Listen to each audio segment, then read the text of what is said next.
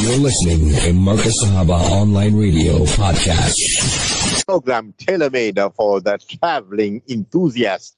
And Alhamdulillah, this evening we joined by none other than our very own Ebrahim Vadachia. He's my Ebrahim Ba. It is his segment, uh, Travel Express. Ebrahim Ba, assalamu alaikum wa rahmatullahi wa barakatuh. And tell me, how are you doing this fine, uh, beautiful evening, Ba? Wa alaikum salam wa rahmatullahi wa barakatuh, uh, and of course, all our lovely listeners out there to Radio Markaz Sahaba. I'm on top of the world this evening. Thank you so much. You know, a man uh, like yourself, uh, you do so much and you help people out, and Allah subhanahu wa ta'ala has made you relevant. A lot of people in this dunya that, you know, come in and go away without leaving a footprint. Uh, but inshallah, may Allah keep you for longer, Ebrahim. Ba. You know, I was just thinking aloud. A lot of people say, you know, I'm applying for visas and I'm going to this embassy, I'm going to the Saudi embassy, or I'm going to the Egyptian embassy, or I'm going to, you know, the Canadian embassy, the US embassy, and so forth. Uh, but, but, you know, perhaps in your experience, you know, you've been in the travel game, which is the most difficult embassy to go to and perhaps, uh, you know, to do a deal with uh, for visa and so forth? Uh, talk to us, Ba. Well, there's been uh, quite a few actually. You know, it all depends on who you are, what color you are, first of all, right? That matters. And uh, I know that uh, if you're looking purely in in uh, travel industry parlance, I know getting a visa from the Nigerian embassy is a challenge and a half, right? Now, when you come to other places where the color of your skin is more important, I'm talking more like the Western capitals of the world and the United States of America and places like that they ask you 10,000 different questions and who your granny was and how many teeth she had when she passed on and all sorts of nonsense like that just to discourage you. And they put a big, fat, hefty price on everything so that it discourages you even further. So you've got to be really serious and genuine about the reason why you want to go and visit that place. I mean, just going to visit a place as a tourist, I mean, you are going to go and spend some money there and sort of. Uh, put some money into the economy for the duration of your stay. Obviously, you're going to have to have accommodation. You're going to have to subsist in the sense that have meals and things like that. You're going to be going to see the attractions and the tourist attractions I'm talking about, taking a show here and there. That all costs money. And uh, they are so hell bent on screening the hell out of you that uh, sometimes people just say, What? Is that really what they want to know about it? I said, forget it. I, would rather not go. And I think the one that takes the cake insofar as wanting uh, more than anyone else right now is the UK. I mean, they want, like, you got to fill in, like she, about 25 pages of God knows what. And, you know, uh, filling forms is not one of my fortes. You know, the thing is, if they get too personal and want to uh, invade my privacy, I take exception to that, irrespective of who it is. And I've got a sister that lives in the UK, and ever since uh, they pulled out of the uh, Schengen state, the EU sort of thing, and uh, Brexit and all that nonsense, you've got to apply for a visa there. And I did it once, and I told myself I'm not going to do it again. So if I go to uh, maybe somewhere in Europe, uh, somewhere nearby, maybe Brussels or somewhere, Netherlands or somewhere, then I tell her to take the train over and come and see me rather. Because uh, I'm not going to submit uh, to their kind of nonsense. I mean, what for? Yeah, that's my sister. I love her. She's gone on in age and things like that. But uh, I won't demean myself filling in all those nonsensical questions. They have no business whatsoever to find out about all those things. Yeah, but you make a lot of sense. And as you said, you know, they get into your privacy. Exactly. And uh, perhaps and they're, they're looking for that breaking point yeah. where you know you would just explode yeah. and they will write there another lunatic uh, ebrahim ba? yeah exactly. Another fundamentalist whatever that word is supposed to mean. Allah knows. Yeah. But to hell with them. You know there's a there are a lot more nicer uh, destinations on earth with more warm and friendlier people than them. So it's only out of necessity that one has to go there that one will subject themselves to this kind of nonsense. But other than that, life goes on without them. And very well, thank you, Ba.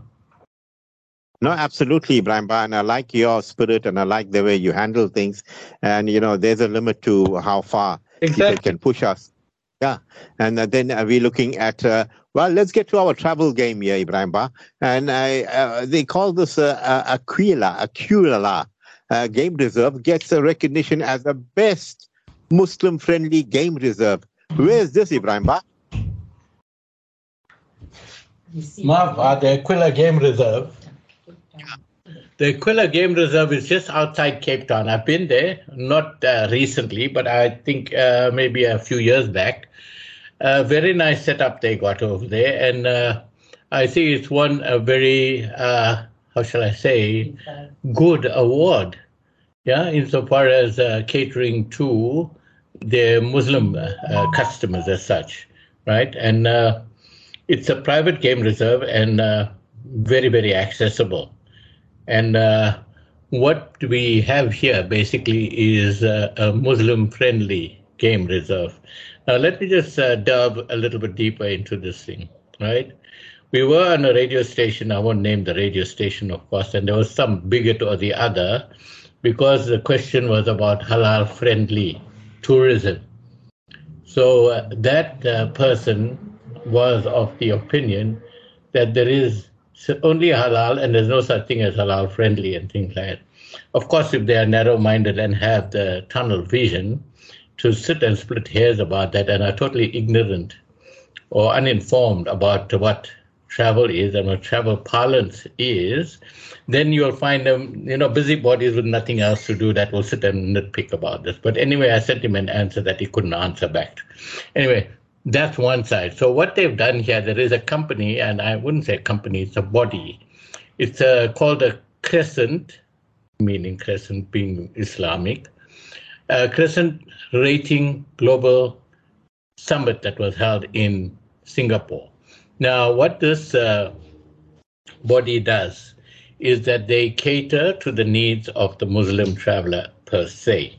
Okay, now if they say the place is Muslim friendly or halal friendly, what it means that there are certain services offered by those establishments, whether it's a hotel, a game reserve, or whatever, restaurant, that caters to some or all of the needs of the Muslim traveler, right? It could have maybe a Qibla direction, it could have halal meals in a particular restaurant in the establishment, etc., etc.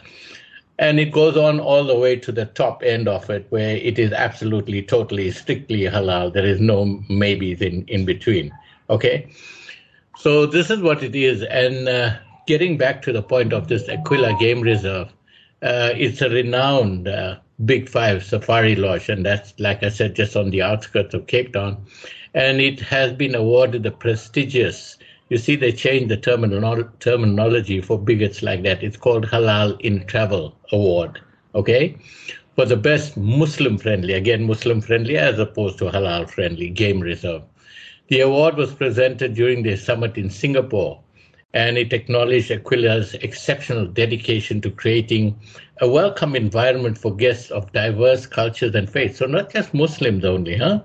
it's every faith that that is on earth there that goes there. They make sure that they make allowances and cater to them, and that is why they have uh, uh, won this award. You know, uh, and I think it's a very prime award for them to win.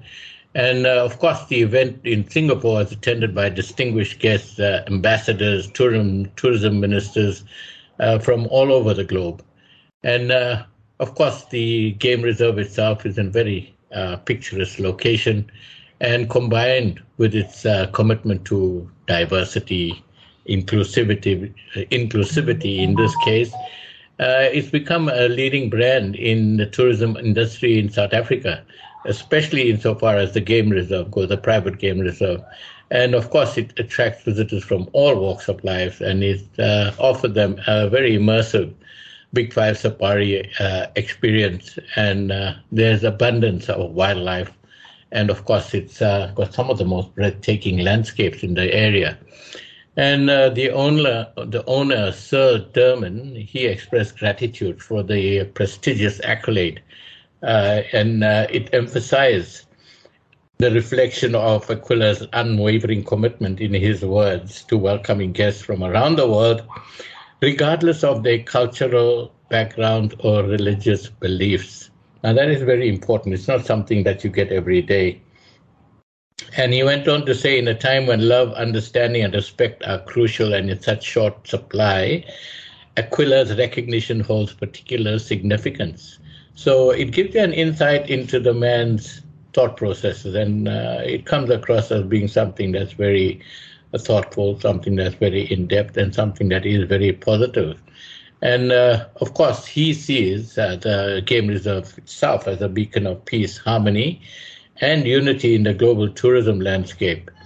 And uh, while celebrating this achievement, uh, he maintains that uh, Aquila is dedicated to providing unparalleled experiences for his guests and uh, through his commitment to the main thing like hospitality, cultural understanding, and respect for all. And uh, he's proud that it solidifies Aquila's position as a top choice for Muslim friendly accommodations and highlights its ongoing pursuit of excellence in the travel industry. Now, also, there's a very close friend of mine in the uh, Port Elizabeth area. Uh, you most probably heard of Kwantu Game Reserve. Yeah, Jiwa. G- yeah, yeah, yeah. The they, Jiwas, yes. they won a seven-star rating as well. Now, this that they that uh, they talk about is Aquila in uh, in Cape Town, but the other one, Kwantu Game Reserve, I've also been there, and uh, it's an excellent property as well. And that won a seven star. That's the highest award that the Crescent uh, rating uh, board gives out. So, uh, very good show by both these parties, and uh, more strength to their arm. And uh, you know the the halal tourism industry is not something to be sniffed at. It runs into the tens of billions and is growing, which is why more and more people, more and more tourism industry uh, folk and ministers are paying more and more attention to it. Hi, Ebrahim, you know, you'll find out that the Arabs are big into uh, uh, game uh, gaming and they love to go to game reserves and all that. Uh, do these uh, uh, reserves, you know, allow hunters to come in and designate a certain area for hunting and so forth, Ebrahim? Well, look, I guess if it's culling season, there's just too much of any one uh, species, then most probably they would. But uh, to my mind, it doesn't look that way right now. I don't think that they allow hunting like where there are other uh, game reserves, uh, especially in the north, in the Limpopo, that area, where you know herds are bred purely for hunting, and uh, it costs a pretty penny, of course, to go and hunt and for every head of uh, uh, deer or whatever you animal you shoot, it, it, it costs you a pretty penny. So it's it's for those who are well heeled, or when we talk Arab, it's synonymous with having lots of money. So uh, yeah, that's where it's at. Yes, Ebrahim Ba, you know, Jazakallah khair for that and uh, Kwantu Aquila, all uh, doing the things. And as we said, uh, Kwantu Game Reserve, uh, Muslim owned, the Jiwas, well done to the Jiwas also. And as we move on, Ebrahim Ba, and we look at uh, six cities uh, or the six uh, cities South Africans can visit to escape what, Ebrahim Ba? Load shedding. Load shedding. Where they can go to, Ebrahim Ba. Well, uh, look, uh, bah, this is what they're talking is about. Is again, is what we're talking about just now. It's about uh, countries in Europe, of course. Okay, so uh, I don't know how many people are so desperate as to want to escape and pay more money just to go uh, for the change of scenery. But I think it's a way of, uh, how should I say, promoting these destinations. It might seem uh, something that's, you know, uh, trite or tacky or whatever, but uh, you never know who goes for it. But uh, anyway, in no particular order, I'll just rattle it out. It's London, Amsterdam, Istanbul, Dublin, that's in Ireland, Gay Paris, forget the gay these days, Paris, of course, and Frankfurt on Main in Germany. And uh, just to give you what's happening in each of those places, London is, of course, very popular uh, all around. And it has uh, mild weather with four distinct seasons. And of course, the best time to be in London is in spring. And that's uh, between March and May, which has just passed us by. And that offers all sorts of sunshine and blooming flowers. And the summer in June and August brings uh, musical festivals and a vibrant atmosphere to share in. Uh, however, if you go in the summer, as in anywhere else where it's uh, peak season for tourism, be prepared for crowds and long queues at the attractions. And this is something that happens just about everywhere, so much so that in some cases, like in Catalonia in Spain, the people are fed up of the tourists. Actually, even in uh, in I think Dubrovnik in Croatia and places, they said, "Oh, why don't you just stay at home?" Remember, we used to have that uh, story back here in uh, years gone by, uh, Brother Shaafat. Uh, to the valley, mm. welcome, welcome to uh, Natal. Now go back home. You remember that? I remember it. Yeah, very, very clearly. anyway, moving on, Amsterdam, of course, uh, tulips from Amsterdam, everyone knows it is a beautiful year-round destination, pleasant weather, no extreme temperatures, etc. Very flat land, very clean place. And again, the best time to visit are in spring and uh, maybe the fall, which is autumn in September to October, to avoid the peak tourist season and higher prices that uh, come with it. Of course, uh, that uh, list wouldn't be complete without uh, Istanbul, one of my favorite cities on earth. It's just so special. And uh, even though you have hot summers there from mid June to mid September, uh, when everything is crowded and things at a premium, the off peak season from November to February, uh, there's fewer crowds, but then it does get a bit chilly out there, huh? You've got to dress well. Uh, it's important to note that some attractions, restaurants, and shops will be closed during, of course, the Muslim uh, religious festivals. Then, of course, we go on to Dublin in Ireland with temperate climate and cool summers and mild winters. Best time to visit there is again May to July, and the city comes, comes alive with festivals and events. Uh, but uh, take your wellies and your raincoats and your umbrellas if you have to because uh, they get a lot of rain there. So come prepared for some wet weather. And of course, Paris with a continental climate, hot summers and cold winters.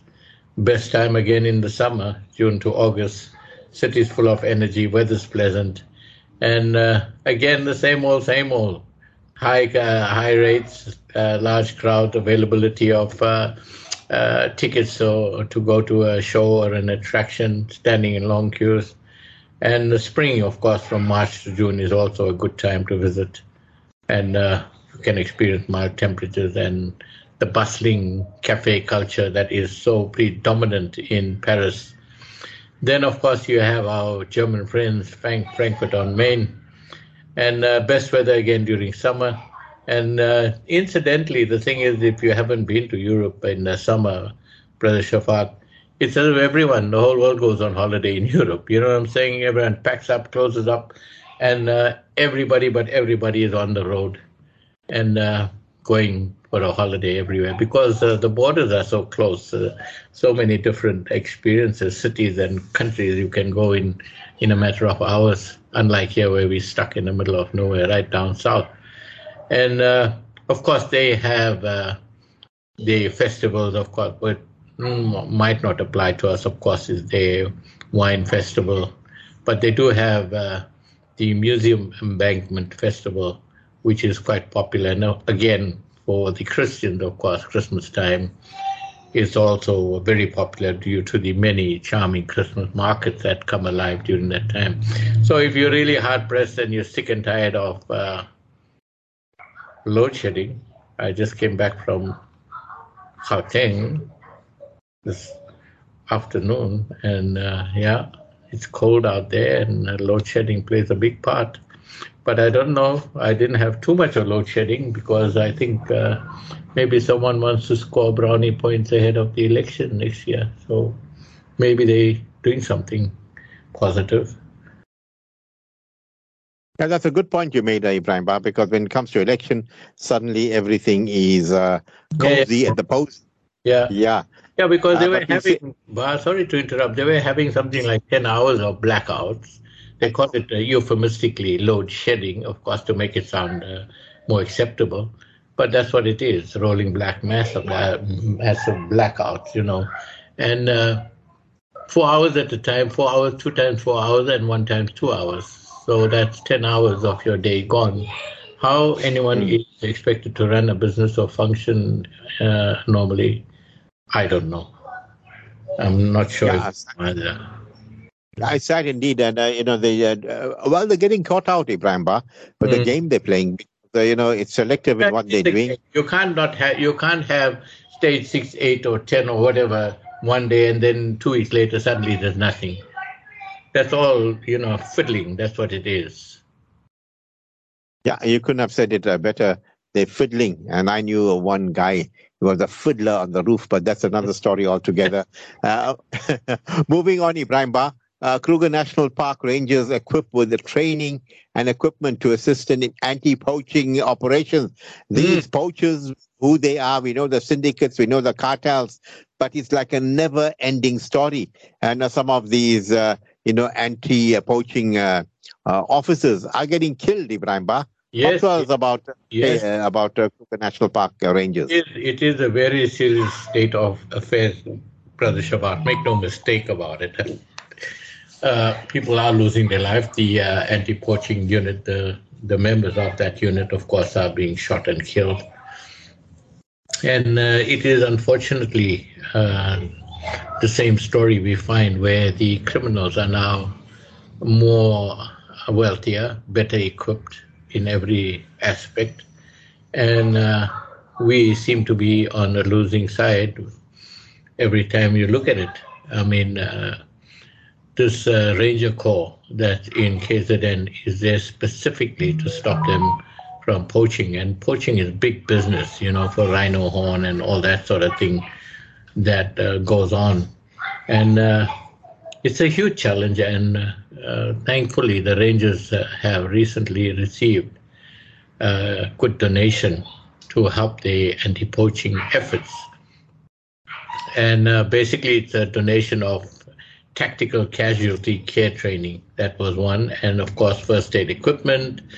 Uh, that was donated to the value of about uh, 166,000 rands. And this collaboration is between the Conservation Risk Initiative and Noctuarm Poaching Prevention Academy. And uh, this is facilitated by the Mdluli Safari Lodge, who made this support possible. So uh, something that's uh, done for a good cause. And the donation includes essential equipment like backpacks, boots, hydration bags, compasses, handcuffs, and torches, which will enhance the rangers' patrols and anti-poaching work in the vast area that is the Kruger National Park. It is quite huge. You know, there's so many different interests, so many different uh, areas that the various species are found, and you know, you can't unfortunately be everywhere at all times. And yes, whilst Kruger National Park has a state of the art drones and things that they flight and launch and everything uh, based on the intelligence that they receive, and it is, uh, how shall I say, very proactive of them when they use that technology to sort of cut down the rate of poaching but it's an ongoing battle. Every time you introduce something to stop something, they come out with something else to beat that. So uh, this carries on. And uh, I guess this uh, donation will greatly enhance the team's effectiveness in their operation both day and night. And of course, the collaboration, any collaboration for the good, you know, it demonstrates a shared commitment and uh, towards protecting the natural, the country's natural heritage and the biodiversity, and of course uh, also address the ongoing threat, the ever-growing threat, I should say, of poaching. And this support uh, serves as a testament to the dedication of the rangers who strive and put their lives on the line, like you mentioned earlier, uh, you know, just to try and uh, maintain the status quo. And uh, of course, this partnership uh, looks like it's going to be growing going forward, and uh, you know to the benefit of uh, Kruger National Parks, and of course uh, maintaining the valuable ecosystem. Yeah, Ebrahim, your grandson is in top form this evening. I don't know, did you bring him something special from uh, Johannesburg, ba? Yeah, no, I think uh, he is in the other room, far away, but uh, somehow the dog. anyway, And Yeah, I no, no, uh, the back. I mean, uh, we, we understand Ebrahim Ba's grandson. You know, enjoying. Him. I'm, I'm enjoying him in the background. Ebrahim Ba. Then we move on to your favorite uh, spot. We go Yeah. to Turkey, and uh, Turkey expects to boost the economy with summer tourism. I mean, with Erdogan winning, we say bring it on. What's Yeah, your yeah. thoughts, man? Well, look, uh, now that you mentioned Erdogan, I'm pleased that he won. And despite all the machinations and all the uh, covert actions that were done to get the uh, pro Western, pro American stooge in over there, all their efforts failed. They tried, believe me, they tried. And uh, I think it's Mm. hats off to the, uh, the uh, Turkish people for voting Erdogan and his party back in. You know why I say this, Bah? There is a very important, this year is a very important year for Turkey, notwithstanding all the other shenanigans that go on. The Lausanne Agreement that was signed in 1923, Absolutely, hundred years up. 100 years is up in July, right? Then everything's going to hit the fan insofar as what, what the Americans and the other Western, I don't know, I don't, I don't want to say these words, you know. Ah. Anyway, but what they got up to, I mean, a hundred years, they had free passage of the Bosphorus over there, going from the Sea of Marmara into the Black Sea, right? No one could levy any single thing, and the uh, because it's such a narrow strait, you know, it limits the uh, passage or the uh, number of uh, vessels that can go through in any given time frame. And even though the uh, Turks had, uh, they already have a plan to to to build a second connection, you know, like a canal that will double, if not uh, increase the uh, traffic uh, going through more. But more importantly, it will allow them to levy uh, charges for all the vessels that go through and give them more money. Now, just to give you an indication, uh, when we did the Gaza trip back in 2011, to get uh, what seven ambulances and three 10 ton trucks through the Suez Canal, they were asking one way about 158,000 US dollars, right? Now, that's a scary figure. But anyway, uh, we scoured the whole of uh, uh, Sudan uh, a couple of days and nights, and we finally found a very fine uh, Coptic Christian amongst everybody else that uh, did us a favor by loading it onto another consignment because there was some space on deck and they put our vehicles on board. And even then, it cost us something like in the region of 58,000 US. But uh, it just gives you an indication of how much of money uh, waterway like that can spend. And these dogs have been having it free for 100 years. So that is why they were trying their level best. They were trying their level best to get him out of there, amongst other things, to push their agenda like they did with Kemal Ataturk. You know, it destroyed the country. Anyway, coming back to the subject. Uh, Turkey, of course, is banking on summer tourism to boost its struggling economy. And the, and the economy is struggling for no other reason than the attack on its currency and economy by the usual suspects. Okay? Turkey was doing just fine until they stepped in and attacked the currency. And this is what they do with their crooked uh, usury and banking system. You know, is so corrupt where they create money out of thin air and have the audacity to claim interest on it.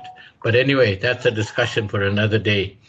And uh, uh, a total of 2.6 million workers are employed in the tourism industry in Turkey. It's quite a staggering number. And uh, it plays a crucial role in generating the income, billions of dollars, providing much needed support to the national economy. To give you an indication, Brother Shaafat, in 2022, despite uh, all the challenges and uh, problems that were you know, attendant, Turkey's, Turkey's tourism industry surged to a total of 46.3 billion. Get your head around that in one year, right? And uh, a significant increase of over 50% when compared to 2021, which was uh, around the 30 billion mark. So uh, good for them. And uh, like I said, that's one of my favorite destinations. You know, you can go to Turkey over and over again, never, never get tired of it because there's just so much and so diverse and such a rich culture that uh, you'll never get tired of seeing it. And uh, of course, uh, they are hoping to have uh, a better summer. You'll, you'll recall that not so long ago, they had that massive earthquake. Some still maintain that it was geoengineering by you know who that caused that earthquake as well to plunge the country into desperation. And uh, there's a gentleman called Khan Sahin Alp. He's the Turkish representative of TUI. TUI is a German company that runs massive tourism operation back to back. They have their own tourism infrastructure, their own uh, aircraft, and uh, when I say back to back, they'll bring one load of plane load of people in and take the last one out, and so it goes on. So there's lots of people coming in, and they are targeting uh, up to 60 million foreign arrivals, earning up to 60 billion in 2023. That is just currently and more. And uh, even though the Turkish uh, lira, the currency, is weaker than it what what it was uh, it gives uh, Turkey a, a, competitive advantage in terms of pricing when compared to other European or regional competitors. So, uh, more reason to go and support and uh, go and visit Turkey, Ba.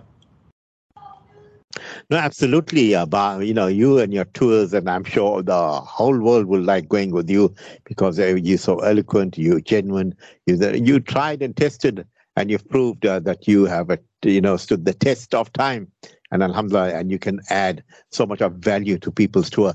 Ebrahim look at the time. Look at the time. We've been talking for 31 minutes and I don't believe that, I Connor. I'm telling you, Ba.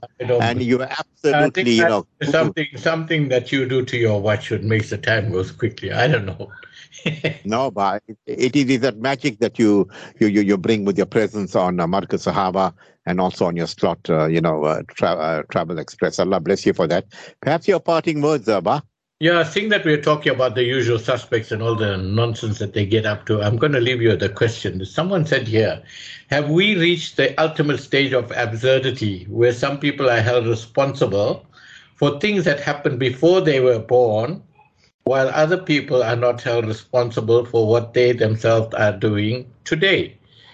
Very, very, very pertinent point. Was it written by uh, ANC, someone from the ANC? I, I'm not sure where it came from, but I, I came across it and I said, no, I got to share it with the listeners out there because it is such an absurdity and unfortunately such a reality of the times that we live in. Oh. Yeah, you hit the nail on the head there, On the head. And I know maybe on my political segment tomorrow, I need to talk to my guest about that. But uh, Alhamdulillah, you bring as I said, so much of nur and light onto uh, my broadcasting and also uh, on the on this platform. But you have a beautiful, lovely uh, evening ahead. Inshallah, we'll talk to you soon. And Allah keep you. Allah bless you. Assalamu alaikum wa rahmatullahi wa barakatuh. I thank you, of course, uh, Brother Shaafat, the management of Markaz Sahaba, of course, and of course our listeners out there, for giving me the opportunity to sharing a, some of my experiences, my opinions, and thoughts. And uh, I just hope it adds value to everything. So thank you so much once again. And uh, let me bid you Assalamu alaikum wa rahmatullahi wa barakatuh. Wa alaikum salam wa rahmatullahi wa barakatuh to our Ebrahim Ba there. Absolutely, mashallah. Time for us, uh, yes, uh, to bid you farewell. Thank you very much, Alukolo, for brilliant engineering. From the team and I, till we meet you again, we bid you Assalamu alaikum wa rahmatullahi wa barakatuh.